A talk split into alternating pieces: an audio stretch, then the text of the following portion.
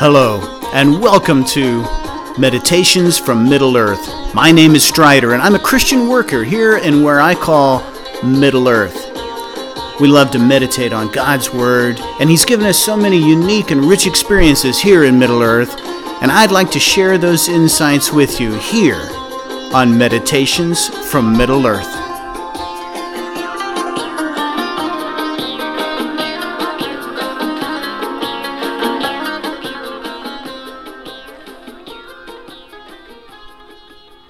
As we begin, I would like for us to consider the purpose for what we're trying to accomplish here. What are the purposes of the disciplines? We've been talking about um, contemplative prayer, and we've been talking about the kind of disciplines it would take for us to get to contemplative prayer. Uh, how can I quiet my mind and sit in the presence of God? And as we think about that, we, we've been talking about the different disciplines like meditation and reading of the scripture in our Lectio. We've been talking about prayer, and we will talk about other spiritual disciplines as well fasting and study and simplicity and solitude and silence. And, and we'll, we'll continue to talk about worship. These things we will get to, but the question that I want to to answer right now is why. Why do we want to get to these things? What, how is that going to help us? What is the problem that we're trying to solve? And that's really the issue. I think uh, if we can if we can identify the question, then then the answer is going to be more valued, right? Um, if somebody comes along and gives you this amazing answer, but it's to a question you've not asked, um, you're not going to value that. In fact, you're going to wonder why they're talking. And uh, and so often, I think spiritual discussions uh, head in this direction, where where we're asking questions that aren't really deep in our heart, and we're hearing answers that don't touch us where we live. And this is this is a big problem. And, and you know, as as we look back over church history, and we see that you know the early church Paul is writing letters to the early Christians, answering some of the questions, addressing some of the problems that they had.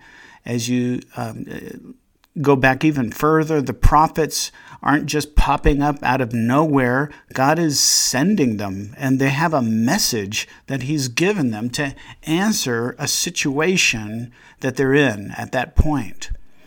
And now we take that information and we think, well, cool that Isaiah answered a question uh, 800 years before Christ, um, but what's my question? And where am I going to get the answer? And so let's look at what, what is your question? What is my question? What are we really trying to get to? And I, I, would, I would say that what we're trying to get to is to where God wants us to be. But deep down, we want to be where God wants us to be. And this, to me, addresses the fundamental problem, the thing that I can't let go of. And that is that you and I are not what we believe we're supposed to be. I'm somehow supposed to be better than I am. I'm disappointed in myself almost continually. And you're not what you're supposed to be. You're angry when you should be patient and you're selfish when you should be giving, and you're loveless when you should be loving. And I am all those things as well. And why? And why do we think that's not okay? Why isn't that just okay? If that's just the way we are, we were just born this way, then why why why not just stay there? Why not you just celebrate it? Well, I'm selfish and I'm a jerk sometimes, and you should just love me anyway. And you know what? Maybe I should just love you anyway and we'll just accept each other for who we are.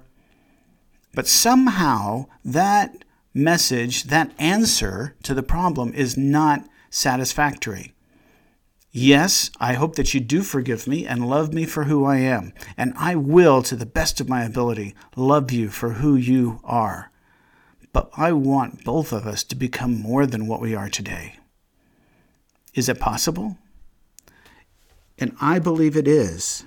I believe this is the, the reason for the disciplines, it's the reason for uh, the coming of Christ and the showing us of a different way as as we as we look back in, in Christian history and, and in human history, and we go all the way back to the garden, and we have that really interesting phrase in the beginning where we were created in the image of God.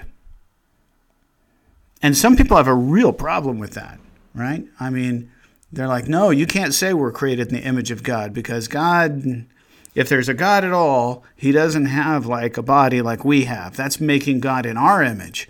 And that's what the Greeks did with Greek mythology. And that's what people through the centuries have done. They've taken their own prejudices, their own pride, their own arrogance, and their own self interest, and they've said, this is what God's like. And coincidentally, God supports all the positions that they're taken and, and supports their way of life and supports their power and their prestige. And God is dead set against their enemies and wants to condemn them continually. And they've taken God and made him in their own image. And that's not what we mean when we talk about that we're made in the image of God. So, what is it that, that we mean? Well, I think that we have to say that um, it's not entirely clear, it's not entirely spelled out there in those first verses in Genesis. But what it seems to indicate as we look at the outcome you know, there's Adam and Eve created, they're in a garden, and they're given freedom. They can eat of any of the trees and, and, and all of the fruit except for the one.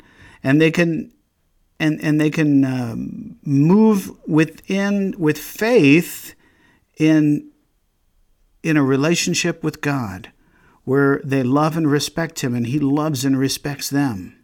And so now there's there's something to their relationship with God you know, the, the larger and more intelligent creature can relate to the smaller. A man can look at a dog and understand him and figure out his motivations, know what he wants. A dog cannot then turn around and look at a mouse and know what he wants. You know, something about us is different from the other animals. And, and that something that's different is a relationship with God. He's created us to interface with Him so that we, we can speak to Him and He can speak to us. And then, of course, all of that got broken. And that hope was lost. This hope that we had for a, a glorious future was, was taken away. And, and in that loss, in that brokenness, we know we're not what we're supposed to be. We were created for something more than we are. We should have more than we have, and not just in terms of material possessions, but in terms of, of capability and relationships and love and respect. And so, as we've lost these things, how do we get them back? And the answer, as Jesus comes and, and shows us, and, and the Bible talks about Jesus is the way, the truth, and the life. And some people use that uh, to beat up their enemies with. Once again, saying, look, God's on our side. He loves us. He doesn't love you. He's the way that Jesus is the way, the truth, and the life. And I have Jesus and you don't, so I'm better than you. These, of course, is not what that verse means in any way. What it means is that as Jesus is the way, it means he came to live a life and show us how we should live life. And as he came, he he served others, he loved others, he taught, and he demonstrated compassion and forgiveness. And this then leads to truth. And the truth is that God is love, and in him is, is no darkness at all. He's light and life, and this leads to, of course, life. Remember the original the original statement in the garden was that if you eat of the tree of the knowledge of good and evil, it leads to death. And it has, because it's without love. And without love, there is no life. And we're going to look at that today as we look to today's meditation. And so I commend to you the practices of these disciplines because they recreate in us the image of Christ they recreate us into the image of God. And our meditation today is going to demonstrate that, to at least into a, a small extent. And so, as we go to our Lectio Divina today, let's look at uh, Matthew and chapter 5. And let's just read that here. Starting in verse 3, Jesus is teaching. He says, Blessed are the poor in spirit, for theirs is the kingdom of heaven. Blessed are those who mourn, for they will be comforted. Blessed are the meek, for they will inherit the earth. Blessed are those who hunger and thirst for righteousness, for they will be filled. Blessed are the merciful, for they will receive mercy. Blessed are the pure in heart, for they will see God. Blessed are the peacemakers, for they will be called children of God. And let's say I'm reading that in the morning, and God just highlights that for me in my mind and my imagination. And I think, wow, he's saying something to me there. And so we'll stop and meditate on that. Blessed are the peacemakers. So, what are peacemakers? People who make peace, I guess, if we're going to use the word in the definition, but that doesn't sound very helpful. How do we make peace? Who are those? What I guess a couple of questions come to mind. One, what what peace are we talking about? And two, how do you make it? How can you f- force it to happen somehow? So how are we to be peacemakers? Well, as I meditate on that, I think first of all just how little of this world is at peace. I feel like as I sit here in the middle of a city and I'm surrounded by families who, um, you know, there's husbands and wives that should be loving one another. There are parents and children that should be uh, caring for one another and loving and respecting one another, and it's not happening. There's neighbors who are hurting so much, and their fellow neighbor is just getting up in the morning and trying to hurt that person all the more. And as we look at the conflict that goes on around the world, we see that on the macro level, this is happening between countries, and on the micro level, it's, hand, it's, it's happening right between brother and sister, brothers, sisters, fathers, mothers, husbands, wives, grandparents, families, neighbors, neighborhoods. It just goes and goes and goes of the broken relationships. You know, as we've come here to Middle Earth, we do humanitarian aid work. And as we go into communities and we try to help them, we, we see that they're poor. And they're poor in specific ways. And we can see that the ways that they're poor is the ways that we need to help them. But one of the, early on, uh, I read a book on what called Walking with the Poor. And in the opening introduction, it says, People aren't poor because they don't have money. People are poor because their relationships are broken, and their relationships are broken because their relationship with God is broken. We don't relate to God. We don't hear His voice. We don't love and respect Him. And as a result, we don't hear each other and we don't love and respect each other. And because of that, we can't work together. And if we can't work together, we remain poor. What a powerful idea that was to me early on in my work here, and how I have tried to address this going forward. Our teaching others to work together is the most important work that we do because it leads to the most important work that there is restoring people's relationships. And I guess this is where being a peacemaker comes in. Because if you look at what I've already described as the original problem, the original problem of our broken relationship with God, because we disobeyed in the garden and we ate the tree, uh, the, the fruit of the tree that we shouldn't have eaten. And, and, and people think, as they read that story, they think, boy, that's really petty. You know, why is God so angry about just eating from the wrong darn tree? I mean, why is that a big deal?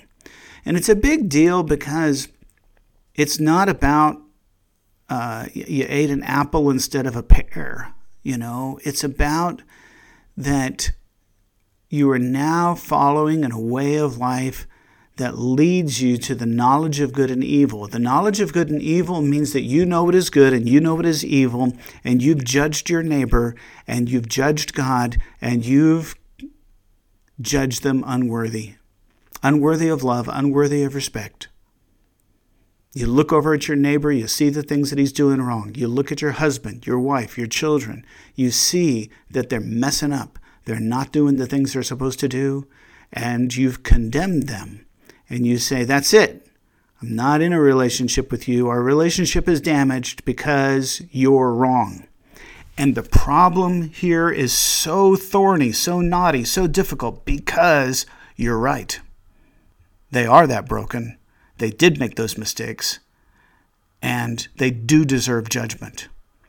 Unfortunately, as Gandhi once said, an eye for an eye leaves the whole world blind. And so, just because you're right in your judgment doesn't mean that that's the best way forward is to just judge them and leave them judged. I think about Jesus and how he's in the temple in John chapter 8 and how uh, the religious leaders of the day bring the woman who they caught in adultery to him and demand that, you know, that he, he keep the law and stone this woman to death. And, and he very wisely uh, looked with compassion on this woman. And then he gave his, his bold proclamation of, Let he who has no sin cast the first stone. And slowly they all left. And he says to the woman at the end, Is there nobody here to condemn you? And she says, No. And he says, Then neither do I. And that's such a powerful moment because, as we know from scriptures, Jesus was actually without sin. He could have thrown a stone at her. He chose not to. Now, what's the result of this? The result is that woman was set free. There was freedom that day. She was able to go back to her community. Jesus, in that instance, was a peacemaker. Is such a powerful way that that happened because if she had just gone back to her community uh, without that event happening, she would have been known as a sinful woman. She would have been ostracized by her community. She would have been probably kicked out of her family. She would have been alone with nothing but just surrounded by broken relationships. But as Jesus forgives her and says, I don't condemn you, and everybody there tossed their rock to the ground and walked away, also choosing not to condemn her. And now, as she goes back to her community, and somebody comes up on the street next day and says, Oh, aren't you that woman? And she says, Yeah, I noticed you didn't throw a rock either. They can't condemn her because they've already condemned themselves. It's a beautiful story of redemption and peacemaking. So, on the one hand, this woman's restored to her community. On the other hand, what does it mean for Jesus in the society that he's in? He's loudly condemned. And we're going to get to that in the next verse, in the next couple of verses. Not everybody is rejoicing in this lack of condemnation. In our society today, uh, too often you're not my friend unless you hate the people that I hate with the words that I hate them with. And I hate that attitude. It's not a peacemaking attitude. Here, this verse says, Blessed are the peacemakers, the people who restore relationships, who make peace. The brokenness that's between us is bridged by a bridge of love and forgiveness. We must bridge the love and forgiveness between the two of us, between me and you, between neighbor to neighbor, from father to son, husband to wife, mankind to God. And in order to do this, we have to push past the knowledge of good and evil that lets us rightly condemn one another. And even as Jesus did, say, Well, I don't condemn you either. He chose not to condemn. Eventually, he would die on a cross. And this was a demonstration to all that, guys, if you have a problem, I've taken it on.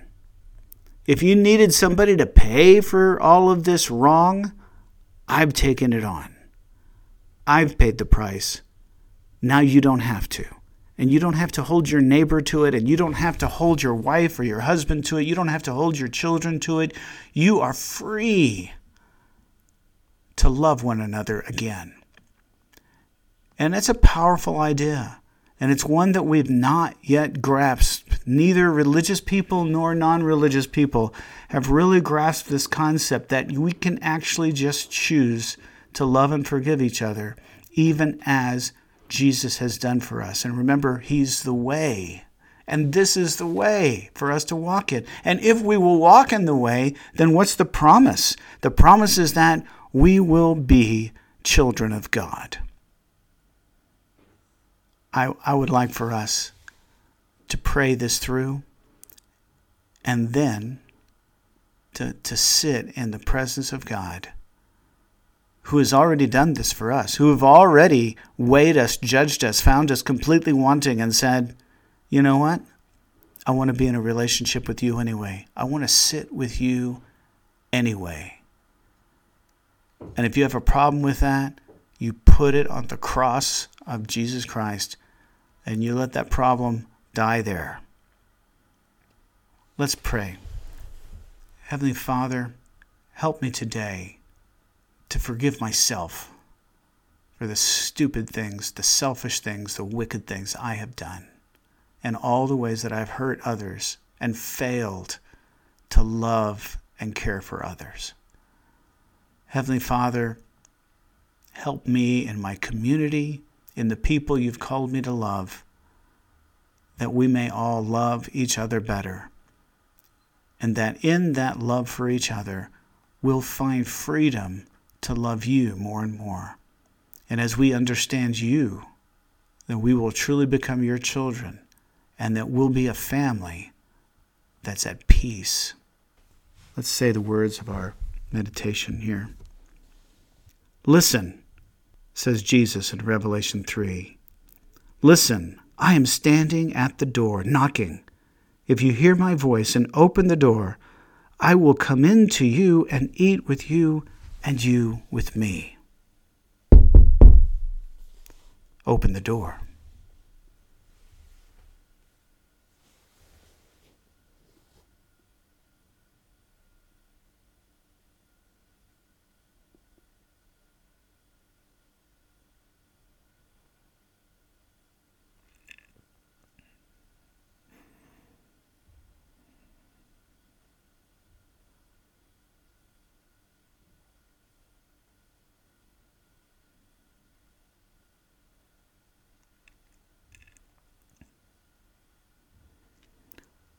Let's slowly say the Lord's Prayer together.